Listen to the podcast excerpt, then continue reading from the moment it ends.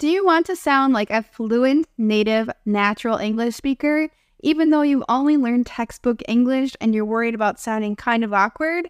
In this English lesson, I'll teach you 21 English phrases that will help you sound more natural and feel more comfortable in everyday English conversation, especially with native English speakers. Now, let's get started with these 21 important English idioms. I'm having shoulder surgery on Sunday. That's a mouthful. The first phrase that I'm going to teach you is a mouthful. If something is hard to pronounce, or if it's a lot of words that you have to say together, you can say, oh, that's a mouthful. So I'm having shoulder surgery on Sunday. That is a total mouthful because it's actually very difficult to say. I had to say it slower than normal. A lot of times, things have scientific or proper names that are hard to pronounce. And if you try to say it, you could say, oh, that's a mouthful. That means it's very difficult to say.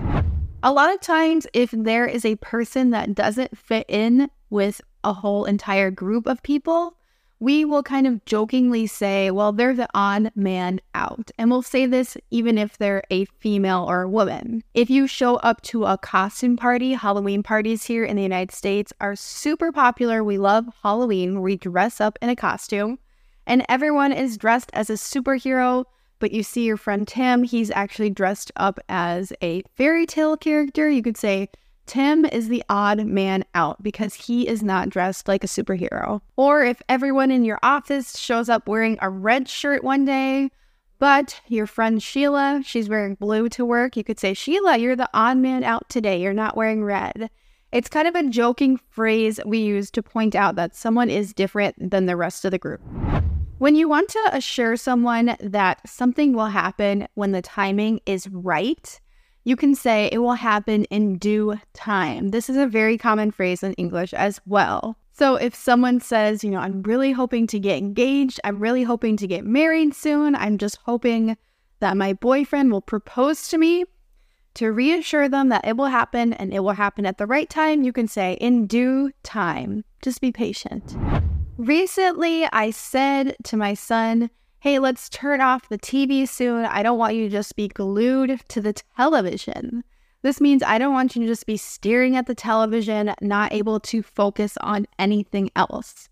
And my son is very young, so he said, What does it mean to be glued to something? That's what gave me the idea to teach you this idiom today. So, when you're very focused on something, especially a screen or a television, and we're watching a television show or a bunch of movies, we will say we are glued to them, and especially if it's very interesting to us. So, if there is a Harry Potter movie marathon on TV, that means they show all the Harry Potter movies in a row. I will be glued to the TV. I can't stop watching. The most common way in English we say that we are very frustrated with something and we just want to be done with it. We don't want to deal with the thing or the person anymore, as we say we are at our wits' end. So, a lot of times, my sweet old grandmother, she asks me to help her with her computer or her phone. And the other day, she said to me she is at her wits' end with dealing with her iPhone and she just wants to go back to a regular cell phone that's not a smartphone that doesn't have internet connection because she just hates dealing with the iPhone and she feels like she always has problems with it. Now, I feel like a lot of old people are at their wits' end when it comes to dealing with technology because they just don't know how to solve simple problems like younger people do. So they are just so frustrated and at their wits' end. The other day, I said to an English student, Hey, I'm short on time. And as I was saying this, I realized that I should teach this idiom to be short on time. So if you want to say that you have very little time available, you can use this very common phrase, I'm short on time. For instance, your friend might call you on the phone and say, Hey, do you want to get lunch with me today? And you're actually very busy with work. You won't have time to go out to lunch with someone. You could say, I'm so sorry, I'm actually short on time today. And any native English speaker would understand what you're saying by using this phrase, short on time. Now, the opposite of being short on time is having some spare time. If you want to say that you have some extra time that you can spend on activities, or you can meet up with a friend, for instance, going to lunch during the workday, you can say, I have some spare time. And you might be aware of the question, What do you like to do in your spare time? This means what do you like to do in the time that you have to spend that's not working, cleaning, or doing things for your family, your extra time, your leisure time, if you will. So, after my work and after taking care of my family in my spare time, I like to watch television or just read a book. This next phrase is a really funny one that we use to say that someone is pretty crazy. Now, you always want to be careful when calling someone crazy because it can come off as offensive. It can be mean to say they're just crazy, but if you want to tell someone, you know, they're mm. crazy for what they're choosing to do, you can say, You are totally off your rocker. So if someone says something and you think that's not true and they say it is, it is true, we could say, Well, you're off your rocker. I can't believe you believe that. Or someone could be just doing a very risky or adventurous activity that you would not be brave enough to do. For instance, if someone really likes to skydive, I think they are just off their rocker.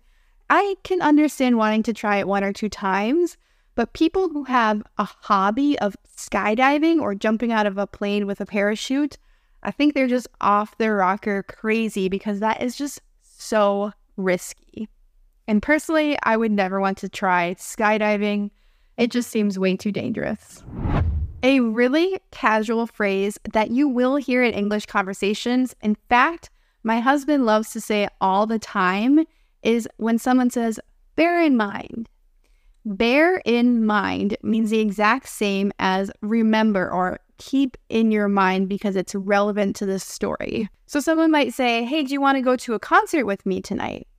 you can say, Yes, I would love to go with you, but bear in mind traffic is going to be really bad, so we should leave early. So this just means it's a good reminder, or I want you to remember that traffic is bad. So people will use this in their stories that they're telling you to give you a detail about a person or a place that is going to be important to understanding the rest of their story. They want you to bear something in mind. And funny enough about this phrase, the word bear is spelled B E A R, just like the animal. Our next phrase also has the word bear in it, but it is spelled B A R E, which bare as an adjective means empty. So the phrase is with your bare hands. Now, some people, even native English speakers who hear this phrase for the first time, think, why would you use bare hands? Bare hands means empty hands or hands with nothing on them. So if you are afraid of bugs, you might not like to touch spiders with your bare hands. You might like to use a tissue or a napkin to pick up a spider. Or if you are at a restaurant and you see a chef touch something with their bare hands, meaning they don't have a glove on, you might be kind of disgusted because there could be germs on their hands. Or, for instance, you should never touch raw chicken or uncut chicken with your bare hands. Another day is here and you're ready for it. What to wear? Check. Breakfast, lunch, and dinner? Check. Planning for what's next and how to save for it? That's where Bank of America can help.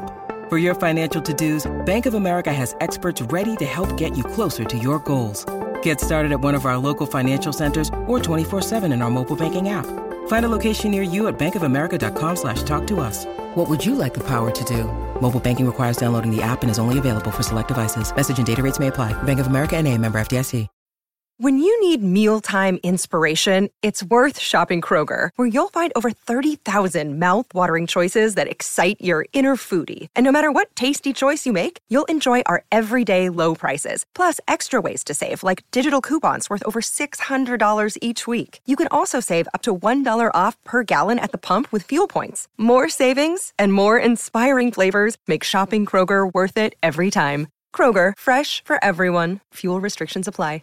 When you want to say that someone is very good at noticing small details, or we can say they are observant, you can just say you have a good eye. Or when someone notices something very important or they notice a small error that you might have missed, you can say, oh, good eye. Good eye just means good job observing that or good job noticing that. A really common phrase that you'll hear on the phone in English is to touch base with someone. Now, when you want to say that you're going to quickly check in with someone or just see how things are going, you can say you are going to touch base with them. For instance, you might be talking to someone in your company or at your work you don't frequently talk to. So you'll say, I need to touch base with you next week about this project. And this just means you need to check in or have a quick conversation about the project. If you want to say that you value something very, very much and you don't want to trade it, even if someone offered you something very expensive or a lot of money, you can say that you wouldn't trade it for the world. Now, for instance, you could say that a lot of experiences or people are so important to you that no matter what, you wouldn't trade your time with the person or the time doing the experience for anything. Or you can just say that something that you enjoy is so great that it doesn't matter how much money someone offers you, you wouldn't trade it for the world. For instance, some people enjoy living in the countryside. They think it's just a much simpler life than living in a big city. They might say, I love living in the country so much, I wouldn't trade it for the world. In English television shows or movies, you might have heard a character say another round. Now, another round can mean another round of drinks, so everyone gets served another drink that we call that a round. Or you can say, Do you want to play another round? This could be a game like cards, a board game, or frequently we say a round of golf, which means you play 18 holes, a full game of golf. A lot of times when I play cards with people, I like the game so much, I say, let's play another round. I like to play again and again and again. If you've ever heard someone say that they wanted to save face, it means that they want to avoid being embarrassed or showing their embarrassment about something. For instance, if you've ever made a mistake of dressing kind of awkward or you've had something on your shirt and you kind of make a joke about it, you can say, Oh, it looks like I was really messy eating my breakfast this morning. We can say that that's saving face because you might feel pretty embarrassed about it, but you're making a joke to make yourself feel better and less embarrassed about the situation. A phrase that is really funny to use in conversation when you have just way too much food, or maybe you went to the store and you accidentally bought too much you can say, I have enough to feed an army.